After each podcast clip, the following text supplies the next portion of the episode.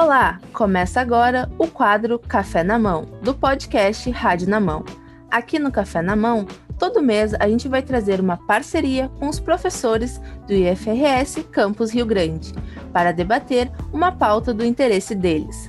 Lembrando que esse podcast é uma colaboração entre o curso de jornalismo da Universidade Federal de Pelotas e do Instituto Federal de Educação, Ciência e Tecnologia do Rio Grande do Sul, Campus Rio Grande.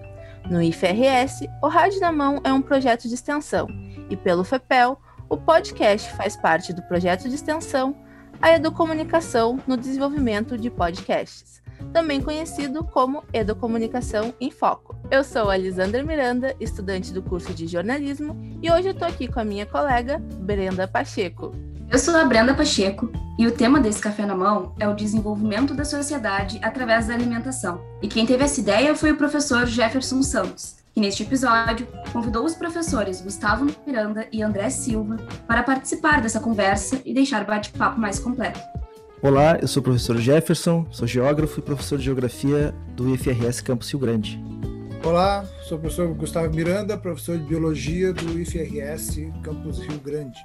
Olá, sou André Silva, uh, professor de História e Ciências Sociais e professor de História no campus Rio Grande do Instituto Federal do Rio Grande do Sul. Bom, professores, toda a equipe do Rádio na Mão agradece a presença de vocês que toparam participar do nosso podcast como parceiros e apoiadores da construção educomunicativa desse quadro.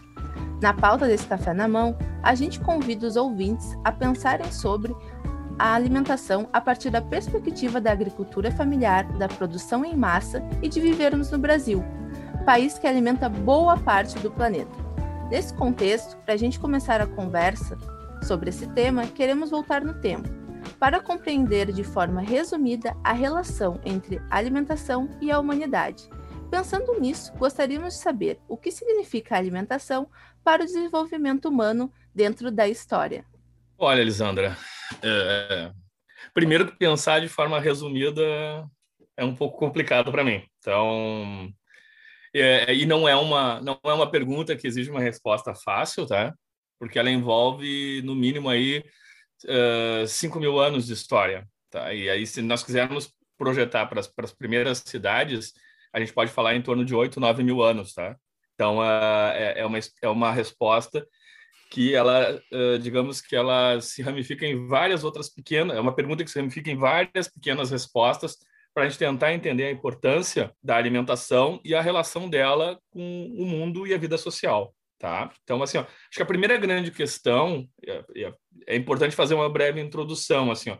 Primeiro, a alimentação, a questão do alimento, da alimentação, ela vai muito além da questão da sobrevivência biológica quando se trata de espécie humana. Tá? Então, assim, ó, tem implicações e uma relação direta com a cultura, com a maneira como nós reproduzimos a nossa vida social. Então, há lógicas que estão presentes na alimentação, que são lógicas que se reproduzem no nosso cotidiano, que se reproduzem na maneira que cada sociedade, em cada tempo, a, a, acabou se organizando. Tá? E eu vou dar alguns exemplos, assim, exemplos bem práticos para ilustrar o ouvinte, tá? Para ilustrar para o ouvinte, para que ele possa entender o, o quanto isso é, é, é importante para pensarmos alimentação. Primeiro que o ato de comer, uh, uh, quando a gente pensa em termos de Brasil, está associado, e, e, podemos pensar isso para além do Brasil, tá? Mas eu vou, eu vou focar esses primeiros, esses primeiros exemplos no Brasil. Está associado a uma ideia de prazer. E também, no nosso caso, é específico do nosso caso, e alguns outros casos de algumas outras culturas, há um ato coletivo. Comer não é apenas um ato, não é um ato individual. É isso, nós somos animais que caçamos e vamos nos esconder atrás de uma árvore para que ninguém roube a nossa presa. E, eventualmente, a gente pode até se esconder no banheiro do Instituto Federal para comer aquele salgadinho que a gente não quer dividir, tá? Mas eventualmente pode ter esses atos egoístas, mas isso não é típico das comunidades humanas, tá? Comer envolve comunhão. Seja quando todos, né, né, em algumas comunidades tradicionais árabes, se reúnem para para todos comerem da mesma panela, porque comer é tu desarmar o, outro, então é construir uma relação sólida, mas uh, uh, então envolve uma míriade de, de outras questões de ordem cultural, tá? No nosso caso particular, a gente pode ver isso na disposição das casas. Na cultura portuguesa, a cozinha é o centro da, do espaço. Tá? Então, normalmente, em, em casas tipicamente típicas uh, de portugueses, a cozinha ocupa um espaço central e um espaço maior, porque é o local que agrega a família. Então, é o local onde, a, a, onde se socializa uh, dentro das casas portuguesas. Nós temos uma colonização portuguesa muito forte no Brasil. Uh, nós temos também uma influência uma, e uma cultural bastante forte da questão da alimentação forçada, como era no caso da escravidão. Tá? Então, a alimentação ali, ela precisava ser coletiva, porque o espaço de vida era o espaço coletivo da senzala. É, eu, era, eu era o campo, na lide no campo, ou no trabalho na lavoura, o Brasil é uma imensa lavoura, produzindo para fora, né, para a metrópole, mas o espaço, o espaço de socialização era o espaço único, que era o espaço da senzala. Tá? Então, ali é era um, um local pulsante de relações sociais. Por mais que o, o, o fazendeiro tenha tentado colocar dentro das suas senzalas indivíduos vindos de várias regiões da África, de grupos rivais e tal, a, a senzala, com o passar do tempo, acabava se constituindo nesse espaço, e a alimentação, sim, é uma alimentação bastante precária no Brasil colônia, a gente sabe, né? Era precária até mesmo para o fazendeiro, o que dirá então para a massa de trabalhadores escravizados. Mas ali se cimentavam relações, ali se construíam rebeliões e ali se, se aprendia uma linguagem comum, uma linguagem cultural comum. Então, um ato social e coletivo. A alimentação tem esse papel, tá? Então, a cozinha tem esse papel também. Bom, agora com a fala do André, né, acho que deu para compreender bem a relação da alimentação com a humanidade, né? Desde exemplos uh, e, e relatos a respeito desse nosso passado histórico, como também exemplos bem claros do nosso dia a dia hoje, né? Da sociedade contemporânea. Então, agora eu acho que a gente precisa saber de onde vêm esses alimentos, né? E quem produz esses alimentos nos dias de hoje. No Brasil, a produção agrícola é dividida em dois setores principais: a agricultura moderna e a agricultura familiar. A agricultura moderna usa recursos tecnológicos para a produção em larga escala. Usa também mão de obra de trabalhadores contratados fixos ou ainda temporários, em propriedades médias ou grandes ocupadas por um único tipo de cultura. Já a agricultura familiar, por outro lado, o cultivo da terra é realizado por pequenos proprietários rurais, tendo como mão de obra essencialmente o núcleo familiar, investindo em uma grande variedade de culturas, como legumes e frutas. No Brasil, a agricultura familiar é regulada como atividade econômica pela Lei 11.326, de 2004, e é auxiliada pelo PRONAF, Programa Nacional de Fortalecimento da Agricultura Familiar, que busca o financiamento para custeio e investimentos em implantação, ampliação ou modernização da estrutura de produção para a geração de renda e melhoramentos no uso da mão de obra familiar. De acordo com com o último censo agropecuário, a agricultura familiar ocupa menos de 25% das áreas cultivadas no país. E em 2018, o faturamento anual dela estava em 55 bilhões de dólares, sendo 25 bilhões a mais que a cultura moderna. Além disso, de acordo com o censo, a agricultura familiar é a fonte de renda para 40% da população brasileira economicamente ativa, e 70% dos produtos consumidos no país são cultivados pela agricultura familiar. A partir desse panorama e desses dados, a gente gostaria de saber qual é a importância da agricultura familiar aqui no nosso país. Bom, muito bem. Então, o, o professor André fez uma excelente digressão aí, nos, nos trouxe aquilo que eh, eu estava até imaginando que seria né, a contribuição rica dele. É, a gente voltar no tempo e entender que aquilo que hoje é uma coisa tão banal, né, cotidiano, ato de se alimentar, Claro, banal para aqueles que têm acesso a uma, a uma alimentação, uma dieta diária nutritiva, que infelizmente a realidade não é a realidade de muitas pessoas, mas para aqueles que têm acesso à renda e, e se alimentam cotidianamente, uh, toda essa, essa epopeia humana de, da busca pelo alimento, ela vai se tornando mais complexa e vai, vai, vai sendo tecnificada pela, pelo conhecimento humano, pela incorporação uh, das diferentes técnicas ao longo da história, por fim, pela tecnologia, mais recentemente pela ciência. E nós vamos ter, criando um descolamento tão grande entre o ato de comer, o ato de se alimentar e o ato de produzir, é, que nós vivemos em sociedades altamente complexas em que as pessoas não, não pensam, né? não, não, não param para pensar muito de onde veio a comida que eu estou consumindo nesse momento. Então, acho que essa é uma reflexão importante, sobretudo quando, gente, quando se coloca aí a questão da agricultura uh, familiar no Brasil e no mundo. Né?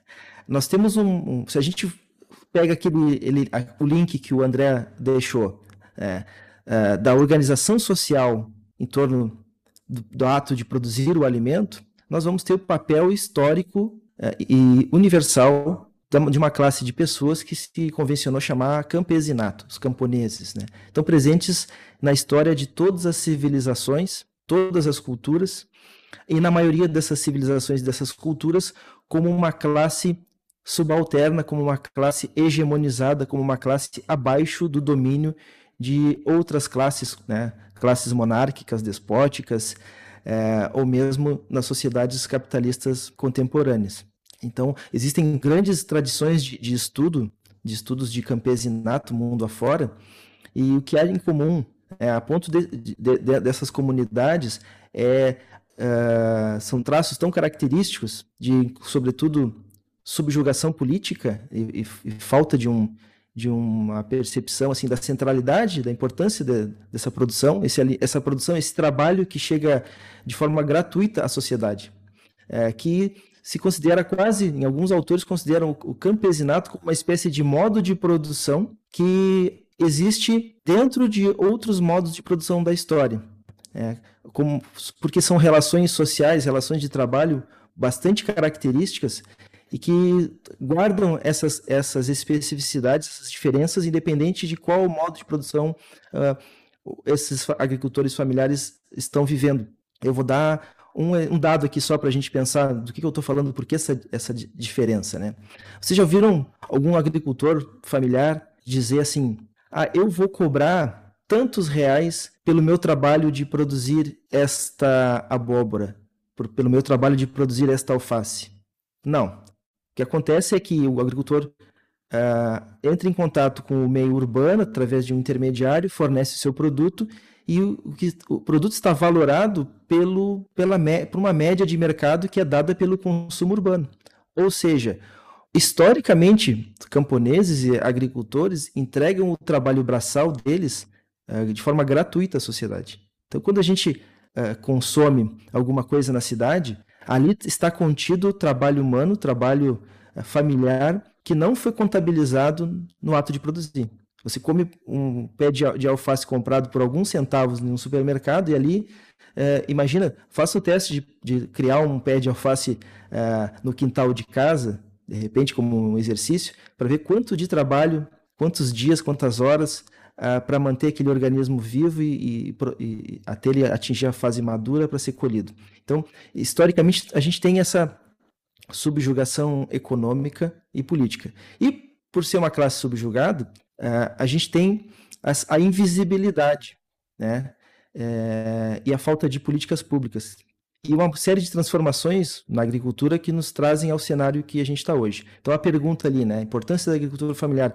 E vejam o dado que vocês trazem na introdução, que assim, a lei que reconhece a existência de um setor econômico, que é chamado agricultura familiar, é de 2004. Se a gente pensar e voltar na história do Brasil, essa, seja chamando de agricultura familiar ou de camponeses, eles estão presentes desde a, a, a, os primeiros momentos do processo de colonização do Brasil, de ocupação portuguesa do Brasil. E apenas em 2004 a gente vai reconhecer que existe um, um, um grupo né, que trabalha e que de, demanda políticas públicas. Por que demanda políticas públicas? Essa é a questão, né? Por que uh, a gente precisa dessa atenção para a agricultura familiar? Porque a realidade é que se trata de um grupo social que não só no Brasil, mas no mundo, vem em franco processo de redução, de diminuição de um contingente populacional que se dedica à agricultura. Nós estamos num cenário mundial e brasileiro que parece contraditório, mas enquanto os números de produção agrícola, sobretudo de cereais como soja, a produção de carnes, vão subindo, a, pro, a produção alimentar de todo o resto que no, compõe o nosso cotidiano, é, ela não está garantida. Em alguns casos, ela, ela está em risco. Nós temos um, um risco de segurança alimentar uh, global e brasileiro. Eu peguei uns dados aqui que a gente encontra no IBGE para a gente ter uma noção. Em 1970, 44% da população brasileira vivia em áreas rurais, cuja atividade predominante era agricultura, pesca, extrativismo. Né? De 1970 para 1980, esses 44% de rurais se transformam em 32. Em 1990, os 32 se transformam em 24. Em 2000, passam para 18. E no censo de 2010, nós temos aí 15,6% de população rural uh, vivendo no Brasil. Então, o número de pessoas dedicadas à agricultura, o número de unidades de produção que são familiares uh, e que são responsáveis por boa parte do, do produ dos produtos que a gente consome no dia a dia, uh, carnes, exceto a bovina, né? se a gente pensar em carnes de frango, carne suína, são produzidas embora integradas com grandes cadeias de produtoras de alimentos, elas são produzidas por agricultores familiares que, que estabelecem contratos de integração para aquele trabalho mais cotidiano, mais, mais intensivo de manter os animais sãos, alimentados até atingir a, fase adulta para o abate, eh, então frangos e, e, carne suína. Se a gente pensar na maioria da, do que a gente chama de olerícolas, né, de, de produtos agrícolas de horta, não existem grandes corporações produtoras de alface, não existem ainda, não existem, né? embora tal, talvez a gente se encaminhe para isso no futuro, mas não existem grandes corporações produtoras de beterraba. A gente tem dentro do nosso universo de consumo diário, como está colocado na estatística, 70% saindo da agricultura familiar. Então, com essa redução de população rural, o que, que nós observamos? Se a gente comparar algumas culturas agrícolas, eu vou trazer aqui o exemplo da soja. A soja, nós tínhamos 10 milhões de hectares em 1988, 10 milhões e 600 mil hectares. Uh, nós chegamos em 2019 com 35 milhões de hectares de soja produzida no Brasil.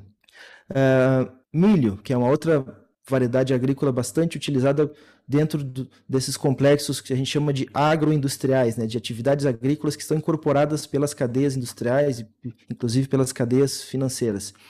Nós tínhamos 13 milhões de hectares em, dois, em, em 2013. Eu já estou pegando uma, um período bem contemporâneo, bem recente, dos anos 2000, mas só para mostrar que mesmo num período recente há uma mudança muito intensa. 13 milhões de hectares em 2003 e 17,7 milhões de hectares em 2019. Agora vamos pegar batata inglesa.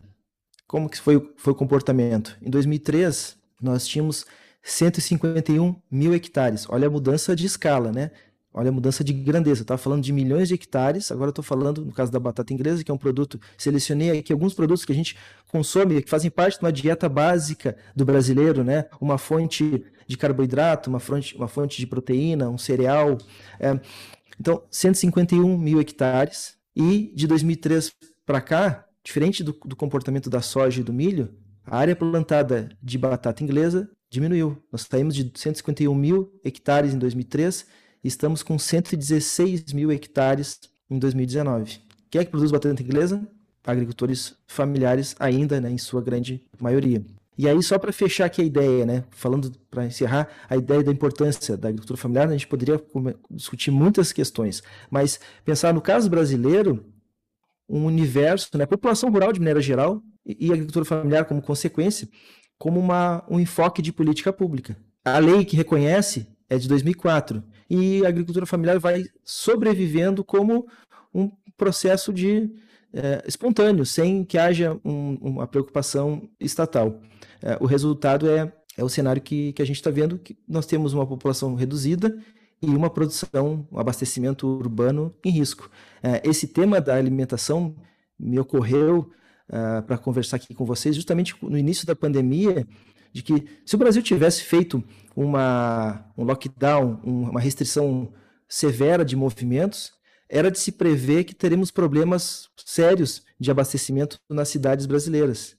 É, porque nós temos um, uma situação bastante vulnerável em termos de, de, produção e distribuição de alimentos. Ao invés de termos aquele cenário clássico, antigo, porém muito eficiente, de uma produção regional abastecendo a região, a gente tem o desaparecimento de produção familiar, que é substituído por grandes redes nacionais de circulação de mercadorias. A gente compra na feira uma, um produto alimentar que não vem do agricultor familiar da região, porque muitos desses agricultores sequer estão mais no rural. Esse produto vem de regiões distantes. Funciona enquanto tudo está circulando. Mas se essa coisa se desmonta, se ela se desestrutura, uh, nós temos um cenário certo de insegurança alimentar. Uh, pegando o gancho dessa, desse tema bem, bem rico, que é a agricultura familiar, pegando o gancho do que o Jefferson e o André falaram, tanto na parte uh, histórica, nos dois sentidos, né? Uh, dá para perceber o quê?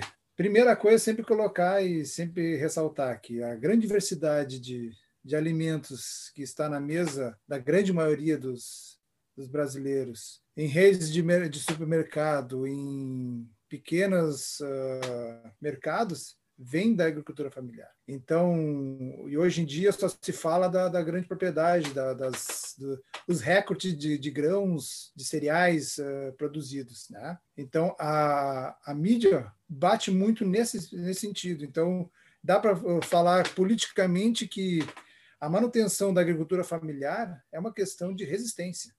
É resistência política, resistência social, ao que a gente pode chamar de grande capital, que é os que vem depois dos commodities, as grandes propriedades latifúndios. Uh, mas, pegando também outro gancho, a agricultura familiar, falando biologicamente, é algo extremamente importante para diversidade de cultura agrícola. Uh, como o André colocou na fala dele, uh, a domesticação de plantas, a utilização dessas plantas para alimentação e para cultivo, ela é, como é que é, como é que eu posso dizer, ela já vem de muito tempo.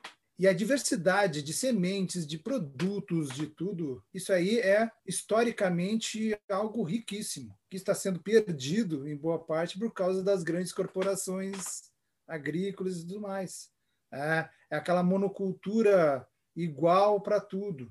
Então, a agricultura familiar também é algo de resistência na manutenção cultural de variedades antigas, sementes antigas. É.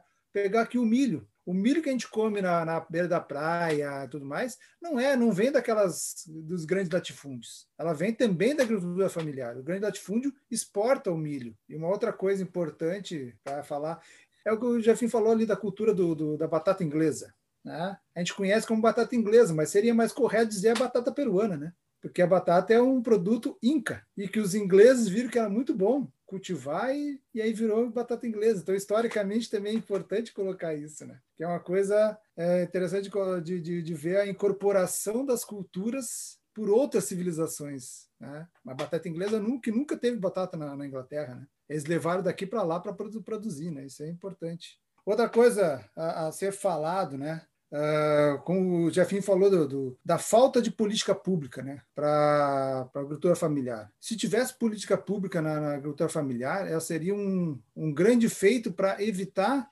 esse êxito rural. Né? Então, a, a busca pela. A, aquela busca falaciosa pela, pela cidade e mudar de vida. Né? Muitas vezes o futuro dele está no, no, campo, onde ele vai ter, vai acabar tendo mais recurso até que tendo na cidade. Então, seriam as políticas públicas poderiam evitar grandemente o êxodo rural. Então, essa é uma, uma outra colocação. Né? Então, para colocar que a, a, essa agricultura familiar é algo de resistência. Está sendo perdido, como o Jefferson falou ali, colocou os dados, né? a, a diminuição gradativa da, da, da área plantada para esses produtos que são que vão fazer parte da, da alimentação diária, né? Porque soja, milho, né? milho até, até se come, mas não é o, o plantado da, em grandes extensões. Isso aí a gente não, não, é, não é consumido. É, então, quando falar da, dos commodities, a, a, gente falar da falácia da, da, da, da agricultura moderna para acabar com, com a fome no mundo. É uma grande falácia.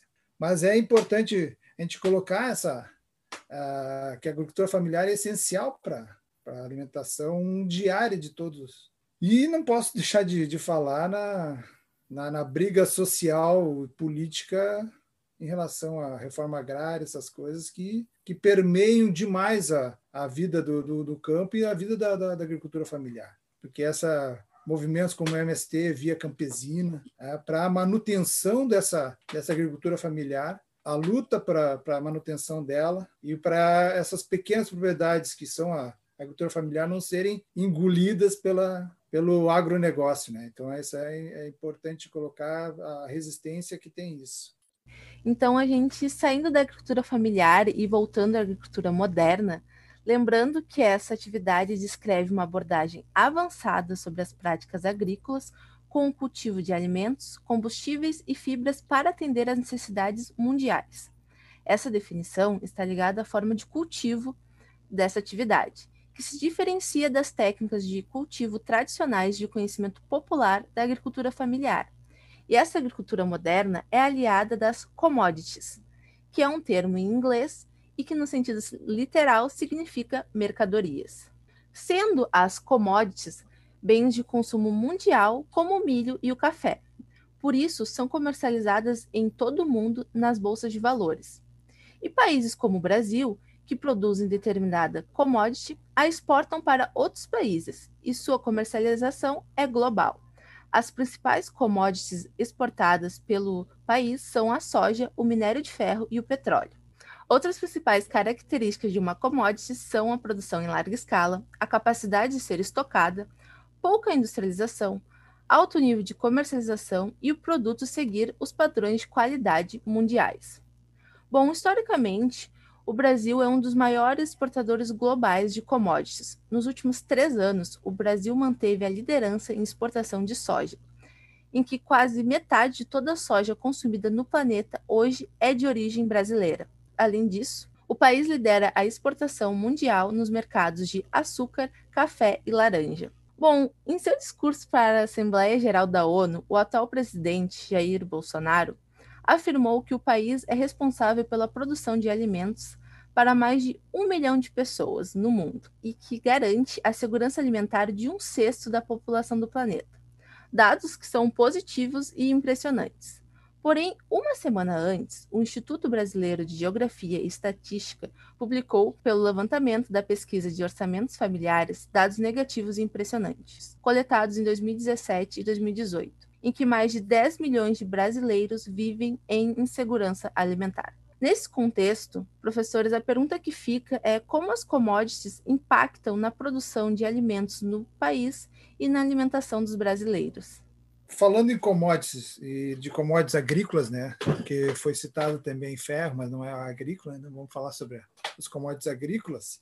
A gente não pode eh, separar as commodities dos latifúndios, tá? Porque a grande produção de alimentação, de, de alimentação não, de produto, né, produto agrícola mesmo para exportação para a indústria, né, possível essa grande quantidade de produção de que a gente vê hoje de grãos, né, principalmente, a partir da Revolução Verde na, na agricultura. E essa Revolução Verde o que foi? Nada mais foi do que uh, tu começar a fazer, a utilizar técnicas diferentes para no plantio, aliado a o que eles chamam de defensivos agrícolas, que nada mais são do que os agrotóxicos, né? Então, quer dizer, a Revolução Verde foi por quê? Porque mais ficava mais verde a, a plantação por, porque já não ia ter mais insetos, não ia mais ter pragas, essas coisas. Né? Então, o uso da, da, da, do, de venenos em geral e também alguns corretivos de solo, essas coisas, essas técnicas, propiciaram a grande produção agrícola e a, isso foi chamado de Revolução Verde. Mas, uh, levando agora a, a parte da, da, das commodities e tudo mais, né, e pegando um gancho da, da, da parte da agricultura familiar, a gente tem que as commodities nada mais são do que o, o que faz com que a agricultura familiar cada vez seja menor, né? Porque os grandes latifúndios vão fazer essa grande produção. E aí eu tenho que falar algumas outras coisas aqui importantes, né? Além dessa dessa parte da Revolução Verde que foi a o que propiciou essa grande produção de latifundiária, essa o que foi comentado até na, na, na introdução a essa pergunta, né? uh, que é uma é algo que já vem sendo dito há muito tempo, que uh, como foi falado ali que o presidente falou, que, que o Brasil alimenta esse negócio é um pouco, um pouco de falácia. E isso também já entra na, na parte de, de outras técnicas agrícolas, como o uso de transgênicos e tudo mais, que teve a seu, seu aporte, que também aumentou a, a capacidade de, de produção de, de grãos. Né?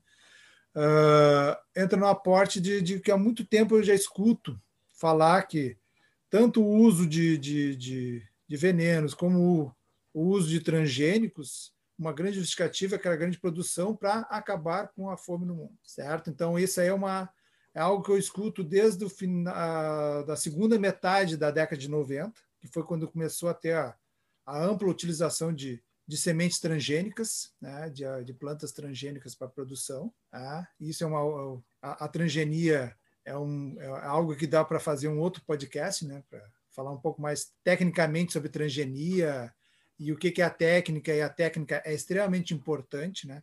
O uso da técnica, porque muitos muitos remédios hoje são via transgênica, as uh, vacinas e tudo mais. Porém, na agricultura, ela é usada principalmente para lucro. Né? Vamos ser franco, não é para melhoria da, da, do produto alimentar nem nada, é sim para lucro puro e simples. Né? Uh, então, com todo esse advento, sempre teve essa o que eu chamo de falácia, né? para ah, vamos alimentar o mundo, acabar com a fome no mundo. Se tivesse acabado com a fome no mundo, não tinha tantos milhões de pessoas morrendo ainda de inanição, né? Mas a, a, o que, que acontece? E é o que, o que a gente tem que falar um pouco aqui, que essas, como é que é, as, os recordes de, de grãos, de produção de grãos, é, o que, que esses, esses, esses grãos? São soja, milho, basicamente. E o, qual é a, a relação dessa, dessa grande produção com a alimentação humana? Quase nada porque a, o que acontece? Na nossa mesa, como já foi falado, tem é produção agrícola familiar. Essa, essa grandes produções são usadas para quê? Para a indústria e o, a quantidade que, da, da, produção que a gente tem na nossa mesa, olha, não chega a 30%. Tudo isso vai ser é produto para exportação. Tá? Então, soja, milho, essas coisas para países onde essa soja, esse milho vão fazer, vão ser o quê? Usados para alimentação da, daquela, daquele povo? Não. Vão ser usados para a produção de uh, ração, ração para produção animal. Né? Então, quer dizer, é, essas grandes, que o Jefferson já falou, o aumento enorme da, da área de plantada, soja, milho, etc., isso é uma área plantada para alimentar rebanho. Então a gente tem que falar isso que é importante, porque fica aquele negócio, ah, o grande produtor rural, coitado, ele te, produz para alimentar o mundo. Não, ele está alimentando é as populações de, de rebanhos. Né? Então, para isso, ele precisa de tudo isso. E por isso ele exporta. E aí impacta, e aí vem o impacto econômico e tudo mais. Eu acho que já vai falar sobre isso. Né? Esse impacto econômico geral da exportação, da pouca oferta nos países. E aí o retorno disso, disso tudo também para a produção pecuária.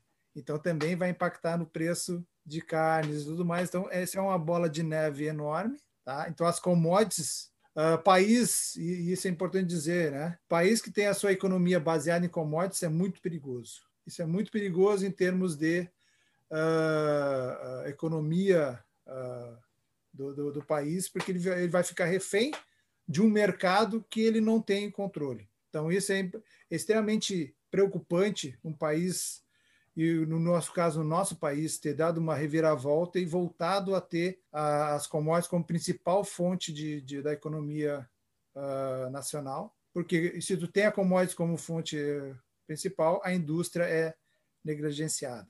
Então, tu tem várias coisas que tu pode trabalhar.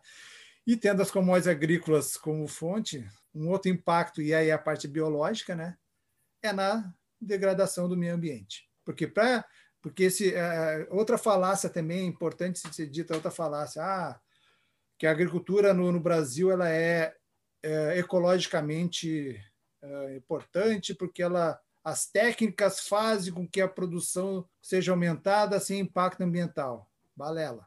Para tu ter uma grande produção como tem hoje, tu tem que aumentar a área plantada sim. E a área plantada hoje precisa do quê? De mais espaço. Mais espaço é o quê? Consumir as florestas. Tá? Então, quer dizer, é tudo uma bola de neve, certo? Então, uh, tu fala nas commodities, mas elas estão enraizadas em vários setores hoje da sociedade e que vão impactar tanto na alimentação como na sobrevivência do, do, da, das populações. Né? E essa grande uh, instabilidade climática, hoje está começando a chover, né? há muito tempo não chovia, e daí quando vem, quando vem chuva vem de, demais, né? e que não adianta muito, né? só impacta na, na vida da, da sociedade. Essas grandes mudanças climáticas têm a ver com as mudanças ambientais que estão a população humana e essa essa fome de aumentar cada vez mais o, a quantidade de grãos né, para exportação, isso aí impacta diretamente. Uh, grandes inundações, né? Qual é as grandes inundações? Ah, por que, que os rios estão rasos? Pela falta das matas nas margens. Né? Porque mata na margem de rio é menos área a ser plantada. Então, tu tem várias coisas que uma coisa impacta a outra e vai. A cadeia é. Não, não, não tem como falar de, dessas commodities sem começar a puxar as outras raízes, né? E como biólogo que sou, né? Apesar de, de trabalhar bastante, como, como diz o Jefferson, que é o, sou o biólogo mais, mais da, da, da área humana que ele conhece, mas continuo sendo o biólogo, né? Então, a, as commodities são extremamente uh, é, usando as commodities como o nome commodities como as plantações, né? são extremamente impactantes ambientalmente. Tá? Então, elas são causa direta, sim, de degradação ambiental, de acabar com, com matas e tudo mais. Então, isso é importante ser, ser colocado. Pensando na pergunta, né, como as commodities impactam a alimentação de nós brasileiros, tem várias frentes que a gente pode a gente pode pensar de, de colocar problemas né, nessa relação. É, tem muitas questões para serem abordadas. Né? Eu coloquei duas aqui, pensei. Em termos de, de commodities, o Brasil passa a, a adotar e, e, a crescer sua produção, mas se a gente pensar, a commodity que parece algo muito moderno é, na verdade, a cara do Brasil há 500 anos. Né? Uma produção de gênero agrícola voltada para o um mercado de exportação. É aquilo que na história, na geografia histórica, a gente chama de um, uma plantation, né? um, um país cuja produção, atividade econômica está voltada a uma exportação de algum produto de origem vegetal uh, ah, para o exterior. Então, é marcante de pensar que, embora hoje não, é, não dá para negar o, a, a, participação das commodities na composição do produto interno bruto brasileiro, nós somos hoje, de certa forma, reféns é, do, desse, de parte desse PIB. Nós não podemos, em curto prazo, dizer vamos abandonar o modelo de commodities. Essa é uma questão que está colocada. Nós precisamos trabalhar para pensar o futuro em como reconverter a natureza né, a matriz de geração de, de riqueza e de valor do, do, Brasil. Porque hoje, sobretudo no cenário recente, até o Gustavo coloca aí, de, que alguns chamam de desindustrialização, né? quanto mais o, o país perde participação da produção industrial, a participação do setor de serviços e a, a formas de geração de valor ligadas ao mundo contemporâneo, né, a uma sociedade do conhecimento, mais vai, nós vamos nos tornando dependentes dessa produção é, de commodities e com então uma orientação né, dos produtores nessa direção, o que acaba gerando um todo um, um dispêndio de, de esforços produtivos para um produto que não chega na, na mesa uh, do brasileiro de forma direta e imediata. O outro aspecto que a gente tem que considerar é que, como eu acabei de falar, há, é inegável uma, uma, elevação de produtividade, embora a, a, ocupação, a área ocupada tenha crescido, né? há também uma elevação de produtividade, o que coloca a questão uh, da concentração de terras no Brasil. Para quem nunca ouviu falar da expressão concentração de terra, até o Gustavo já falou, e latifúndio, o que, que são essas expressões, né? Vamos pensar assim, pensa nas terras agrícolas de um país como um, um, tabuleiro de xadrez, com quadrículas, cada quadrícula é uma, uma propriedade rural, um estabelecimento agropecuário. É, a estrutura fundiária é essa malha, essa, essa, esse, esse campo, essas quadrículas com, com lotes de terra. Ela pode estar distribuída para várias pessoas em lotes menores, ou ao invés de ser uma, um tabuleiro de xadrez, pode ser um número pequeno de ladrilhos ali, de quadros, de, de quadrados grandes, né, que, na, sob posse de poucas pessoas. Então a gente tem uma estrutura fundiária concentrada ou distribuída. No caso brasileiro, ela é historicamente concentrada. É, e no século XX, a gente começa a ter uma discussão de reforma agrária, é, alguma política pública, algum, pelo menos em termos de legislação escrita, embora na prática não aconteça com a intensidade que se deseja, mas o fato é que os dispositivos legais preveem que para uma terra ser desapropriada e tornada objeto de reforma agrária, ela precisa ser enquadrada como improdutiva.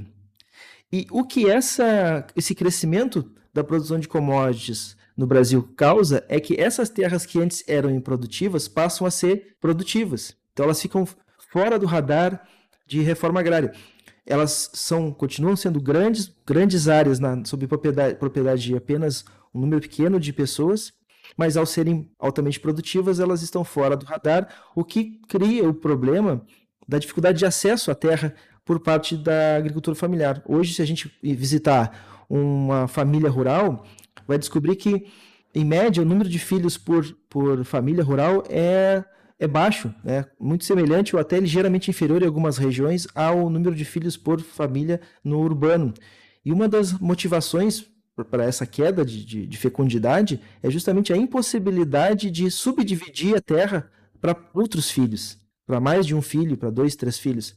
E o preço das terras é extremamente elevado na medida em que o preço das commodities sobe, a produtividade é, aumenta, o interesse por novas terras cresce e o mercado de terras se eleva a ponto de tornar inviável para um agricultor familiar adquirir um lote novo de terra. O que cria, então, o problema do, da falta de acesso. A concentração fundiária no Brasil tem crescido. Contraditório no, no século XX, que foi marcado por lutas sociais e políticas em torno de reforma agrária no mundo e no Brasil. O Brasil, no, no censo agropecuário de 2006 para o censo agropecuário de 2017, a gente assistiu a um crescimento da concentração fundiária brasileira. O que então nos coloca na, nessas duas frentes problemáticas. De um lado, os produtores de grande porte dedicados a essa produção que é de exportação, né? que é para um, uma cadeia que acaba virando alimento, mas lá na ponta do processo, num hambúrguer, numa uma cadeia é, de fast food, por exemplo. Então, aquele hambúrguer foi produzido a partir de um gado alimentado com ração que saiu de um país como o Brasil. É, foi frito num óleo de, também de soja que saiu de um país como o Brasil. Se a gente calcular a quantidade de água consumida para gerar esse hambúrguer, que lá não é, não é lá muito saudável, a quantidade de nutrientes de solo, a quantidade de terra ocupada por gado e por soja no processo, a quantidade de carbono liberado na atmosfera o simples ato de comer um hambúrguer, nós deveríamos começar a repensar essa coisa que parece tão banal que é entrar num, num fast food ou mesmo ir num, num, supermercado e comprar uma grande quantidade de carne, como é típico da cultura alimentar gaúcha. Né? Então, existe um elemento aí também importante que essas coisas só têm valor porque há um consumo, óbvio, há um consumo e há um mercado financeiro acoplado ao mercado agrícola, né? que acaba eh, gerando, a partir de expectativas, é, a partir de um, da dinâmica financeira, um crescimento dos, dos valores. É, então, é uma cadeia que envolve as práticas de consumo da população mundial, que obviamente estão muitas vezes direcionadas também por práticas é, mercadológicas, de propaganda e assim por diante, num processo de homogeneização da cultura alimentar do mundo. Aquilo que o Gustavo, o André colocaram, né, dessa simplificação, dessa homogeneização, nós temos uma homogeneização não só da produção, mas das práticas, práticas alimentares da população ao longo do tempo. É, para o Brasil, então, além dessa, desse risco alimentar, como o Gustavo já colocou, a produção de commodities nos coloca num risco, é, um risco econômico, porque são produtos que têm oscilação, sofrem oscilações e dependem de outras cadeias produtivas. Se nós tivermos mudanças bruscas no futuro, é, na, nessas outras cadeias, por exemplo, cadeia de carnes, uh, consumo de carne por habitante no mundo. Se houver uma mudança significativa, a produção de soja vai se tornar algo dispensável, vai, vai sofrer um impacto com redução severa uh, em função de uma mudança alimentar, supondo que ela aconteça. Então, o país precisa pensar em como garantir sustentabilidade econômica em médio e longo prazo, num mundo que talvez sofra transições. Que tipo de, de economia nós queremos para o futuro. Né? É, nessa relação de produção de commodities também tem um componente aí que não se pode desprezar, que é o geopolítico. É, se a gente analisa, por exemplo, quem são os maiores produtores de papel do mundo, são países da Escandinávia, né? Suécia, Finlândia, são os maiores produtores de papel do mundo. A gente sabe que papel é feito de celulose, que é feita de árvores. É, eles não são mais, eles já foram os grandes produtores de celulose é, do mundo, não são mais. Quem são os grandes produtores de celulose hoje no mundo? Um dos exemplos, Brasil. É, então vejam, o Brasil produz celulose cultivando árvores, ocupando terras agrícolas, né, que, uh, que consome nutrientes do solo, consome água. Essa, essas árvores, esse eucalipto, por exemplo, se transforma em celulose que é transportada para os tradicionais produtores de papel. Então, a ponta da cadeia, o valor agregado maior fica no país que tradicionalmente produz papel para exportar para o mundo inteiro. Mas a existe uma transferência espacial da etapa produtiva que gera maior impacto ambiental, que é a produção de, de árvores, a transformação dessas árvores em, em fibras, né, em, em celulose. Então vejam que nós estamos transferindo para o mundo, quando a gente vende soja, quando a gente vende celulose, quando vende qualquer commodity agrícola, nós estamos mandando para o mundo um ativo nosso, que é a água do nosso solo, os nutrientes do nosso solo, e estamos ficando, né, estamos preservando aqui em território brasileiro o passivo ambiental. É, então há uma relação aí geopolítica de, de, de, divisão internacional do trabalho, de quem fica com que em cada etapa do processo de produção de riqueza. Eu gostaria de, de aproveitar né, a fala do oportuna a fala do Jefferson e do, e do Gustavo para contribuir também e pensar um pouquinho a relação das commodities com a luta de classes dentro de uma determinada de um determinado país, dentro de uma determinada sociedade tá? E também para pensar em termos de projeto nacional. Então, assim, ó, uh, como o Jefferson colocou muito bem, nós vivemos dentro de uma realidade de plantation uh, do Brasil colônia, entramos no Brasil independente com plantations como sendo a principal, uh, digamos, figura do país na divisão internacional do trabalho, tá? A ponto de o Brasil ser considerado a lavoura do mundo, o coração do mundo, essa história toda que era ideologizada e que era romantizada para vender, é, vender a, a, a, ideia de que o Brasil precisaria alimentar o mundo. Uh, não é de se estranhar, por exemplo, que as nossas primeiras participações com atletas olímpicos na história das Olimpíadas modernas foi paga com café. As, os atletas levaram café para subsidiá-los durante os Jogos Olímpicos. Então, é, isso dá uma dimensão muito clara do papel do Brasil no concerto das nações, tá? O que, que acontece? O processo da Revolução de 30, se quisermos chamar de revolução, e nos, der, nos, nos darmos o direito de chamar de revolução algo que foi uma revolução conservadora, e que, mas que alterou profundamente, sim, né, sobretudo a determinação econômica do país, se nós olharmos ali, o que é uma grande concentração de poder no governo federal, tá? E com essa concentração de poder, há a possibilidade, não que ela já não houvesse ocorrendo, mas ela vinha ocorrendo de uma forma muito lenta, e havia uma pressão gigantesca, sobretudo dos setores urbanos, para que o Brasil mudasse, sobretudo no sentido no sentido de melhor qualidade de vida para os, trabalhadores das empresas, das indústrias nascentes e coisas desse, desse tipo. Então, uma, é, 30, 1930 é o desembocar de uma série de lutas, tá? E a solução conservadora para essa série de lutas foi a chegada do Vargas ao poder, mas nós não podemos diminuir a importância disso, uma vez que a partir dali a centralização de poder no executivo federal, tá, permitiu que uma parte considerável dos recursos alocados dessas commodities, sobretudo do café, fosse realocado para o, o incremento do setor industrial. Aí nós temos uma burguesia industrial pujante e, consequentemente, um operariado urbano uh, importante que depois vai ser mobilizado politicamente. Isso muda a cara do Brasil. 1930 muda a cara do Brasil. O que acontece, é, é aí é, a fala do, do Gustavo é importante, é que a partir de um determinado momento, eu acho que a virada histórica, anos 70, anos 80, processo de globalização, novas tecnologias e tal, uh, há uma nova redefinição das relações, das relações internacionais, da geopolítica e, sobretudo, da divisão internacional do trabalho. E o Brasil volta a ficar num limbo.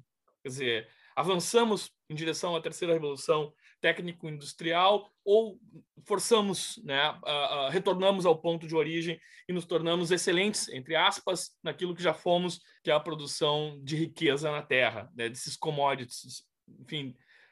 Qual é a definição? Qual é o projeto de nação? Uh, no curso disso, os setores ligados à terra ganharam força. Tá? se tornaram uh, mais fortes, nunca deixaram de ser, mas acabaram ganhando uma, uma predominância que não tinham e a ponto da gente ter hoje uma bancada ruralista. Veja bem, não é uma bancada da agricultura familiar, não é uma bancada daqueles que produzem alimentos para a mesa do trabalhador, do, ou para a mesa do brasileiro, se quisermos generalizar. É uma bancada ruralista. Quando eu digo bancada ruralista, abarca tudo, mas, sobretudo, é uma, é uma representação sobrevalorizada dos setores ligados à concentração de terra no Brasil. São representantes da, daquilo que é de mais primitivo em termos de produção de riqueza nesse país, e eu não estou diminuindo, uh, não estou, não estou diminuindo. Tá? Ah, essas lutas são lutas legítimas. O que acontece e que torna ilegítimo é que a produção de realidades uh, a partir de fantasias é o que compromete. Porque quando eu digo que a que a, agro, a, a, a, agricultura é a salvação do Brasil, quando eu digo que a agricultura é o que está salvando o Brasil, e a imprensa não cansa de falar isso, porque a imprensa, ela é, com todo respeito, ela ganha de comerciais, esse setor é rico e consegue construir a sua narrativa, tá? Nós temos um problema. Porque qual é esse problema? O problema é que quando eu escolho e opto manter o câmbio elevado, ah, mas espera um pouquinho, isso não é o mercado que define, o mercado internacional do dólar. Né? Existe uma margem de manobra política que uma nação tem para se reestruturar, estruturar seu câmbio. Nesse momento, o câmbio é mantido alto para facilitar justamente a valorização dessas commodities. Então, tu vende em dólar, tu converte para o real. No momento que o dólar está 5, 6 reais, eu ganho 5, 6 vezes o valor que eu ganharia se tivesse um câmbio equiparado. Isso é ruim no momento que isso traz uma balança comercial, no momento que isso favorece as exportações, alguém vai gritar lá do outro lado, algum economista mais tradicional vai gritar do outro lado. Aí eu diria, é ruim sim no médio e longo prazo, quando eu tenho sim aquilo que o Jefferson e o Gustavo trataram, um processo em curso de desindustrialização. Porque esse, esse mesmo dólar, é, é, na hora que eu vou trazer, e eu, tenho, eu preciso trazer instrumentos para operacionalizar e para qualificar a minha indústria se torna muito caro. Então é mais fácil eu comprar da China, é mais fácil eu comprar até mesmo dos Estados Unidos, que em geral uh, remunera muito bem o trabalho e tu tem produto industrial caro, do que eu produzir no Brasil. Por quê? Porque eu estou produzindo a seis vezes o valor do, da minha moeda. Isso tem custo. Né? Esse é o custo, esse é o verdadeiro custo do Brasil. Né? Então, aonde é que entra a luta de classes aí? No momento que eu tenho uma sobre-representação política de setores ligados a essas commodities, tá? eu tenho uma capacidade de interferência no executivo, no legislativo, que impede qualquer construção de um projeto alternativo, por exemplo. E não é nem um projeto alternativo, é a manutenção de um projeto industrial brasileiro que iniciou lá nos anos 10, né? em 17 tem uma grande greve no Brasil, então iniciou lá na virada ainda do, do, do do século para o século do século XIX para o XX e que bom, né? Uh, hoje a gente vê ele meio que interrompido, né? Eu tenho ouvido, ouvido uh, uh, políticos preocupados com esse processo de industrialização. Ele não é de hoje, evidentemente, a gente não pode esquecer. Boa parte dos governos anteriores a esse comemoraram superávit primário, boa parte dos governos anteriores a esse comemoraram super safra, né? local e, e nacionalmente, mas acaba se tornando, e aí é que vem a questão do, do círculo vicioso e não do círculo virtuoso, acaba se tornando a solução para os problemas daquele momento. Então, um país que não tem projeto político de médio e longo prazo se torna um país, entre aspas, que apaga incêndio. Isso se torna mais grave quando tu tem alguém que acredita que isso é um projeto. Eu não, não, não vou citar nomes e nem precisa, mas quando tu acredita que isso é um projeto, isso se torna mais grave e, e ainda mais complexo, sobretudo pensando no Brasil para as próximas gerações. Quer dizer, nós vamos nos tornar um Uruguai de 8 milhões e 500 mil quilômetros quadrados sem querer com isso diminuir o Uruguai. O Uruguai fez uma aposta. É uma aposta que uma nação pequena pode fazer, de dar qualidade de vida para a sua população, explorando o seu território uh, uh, com commodities. Tá? Mas que também depende do, do, de uma fronteira aberta com o Brasil para se tornar o maior produtor de ouro sem ter nenhuma mina de ouro. Né? Se utilizando daquilo de, de evasão de, de riqueza do, de um, um uma potência regional que tu tem como vizinho e criando condições para isso. Mas será que isso, isso pensando em termos do século XXI, pensando em geopolítica, pensando em, em, em no Brasil no concerto, sobretudo da, da, da, América do Sul, será que isso é suficiente? Bom, é, esse é o dilema que nós temos que enfrentar. Tá? Esse é um, e essa é uma discussão que nós temos que enfrentar e nós enfrentamos com poucas armas. Nós não temos uma representação uh, uh, interessante no Congresso. O Congresso é absolutamente não representa a população brasileira e nós também não temos o executivo, porque às vezes era possível tu não ter o Congresso, mas tu ter um executivo, que é aquele dilema no Brasil de um Congresso reacionário, um legislativo reacionário e muitas vezes um, um executivo progressista. Nesse momento a gente vive um cenário extremamente difícil, extremamente confuso e muito, muito, muito complicado para pensar uh, o Brasil para além de ser uh, um país que se preocupe única e exclusivamente com commodities.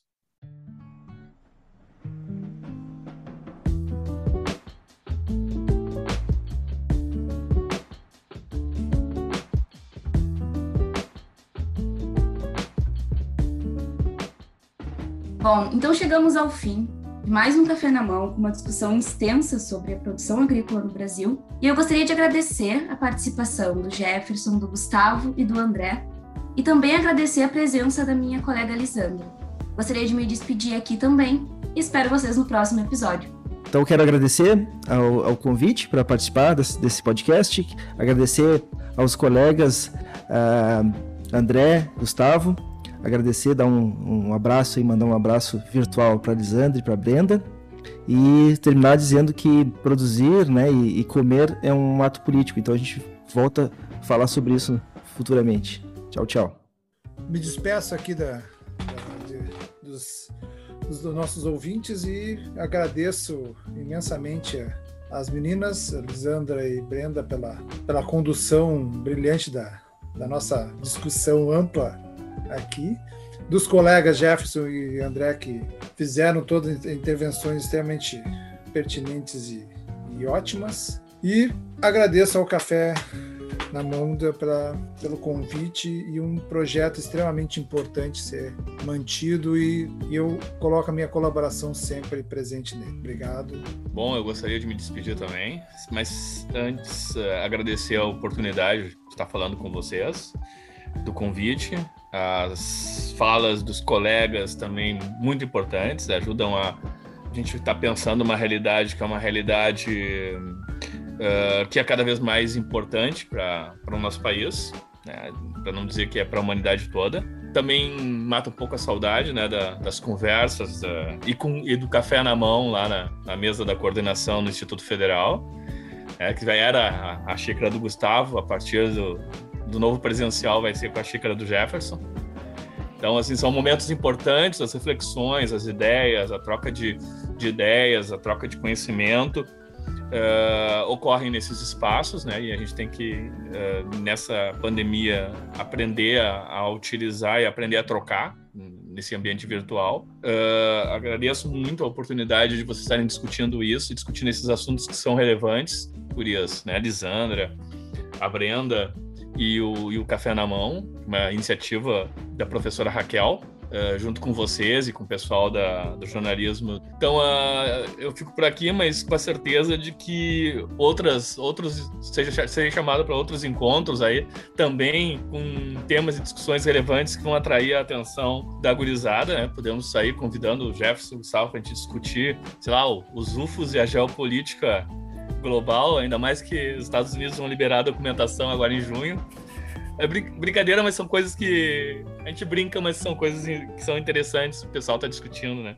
Então, uh, fica um abraço, depois corta essa última parte. Tá, gurias? Ah, não cortem nada, vamos dar risada. tá bom? Tchau.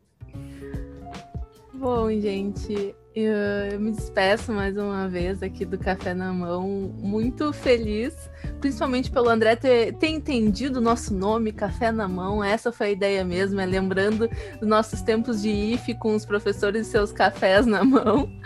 Então, me despeço. A discussão foi muito importante. Acho que a gente pode trazer outros episódios com essa discussão. Na verdade, todos os cafés na mão que a gente já produziu pode virar mais episódios, não tem como, assim e com fontes tão boas como professores que estão conversando, que estão dialogando e que entendem do assunto e conseguem passar da maneira mais didática possível, né? Então, né, se você quiser entrar em contato conosco, pode mandar um e-mail para radionamão@gmail.com ou acessar nossas redes sociais. Nós estamos no Instagram como arroba Podcast e no Facebook como Rádio na Mão. Você também pode achar a gente pelos perfis do projeto da UFPEL. Estamos no Instagram como Educomunique Foco e no Facebook como Educomunicação em Foco. Você pode mandar o seu feedback para a gente por mensagem e sugestões para os próximos episódios. A gente fica por aqui, até o próximo episódio.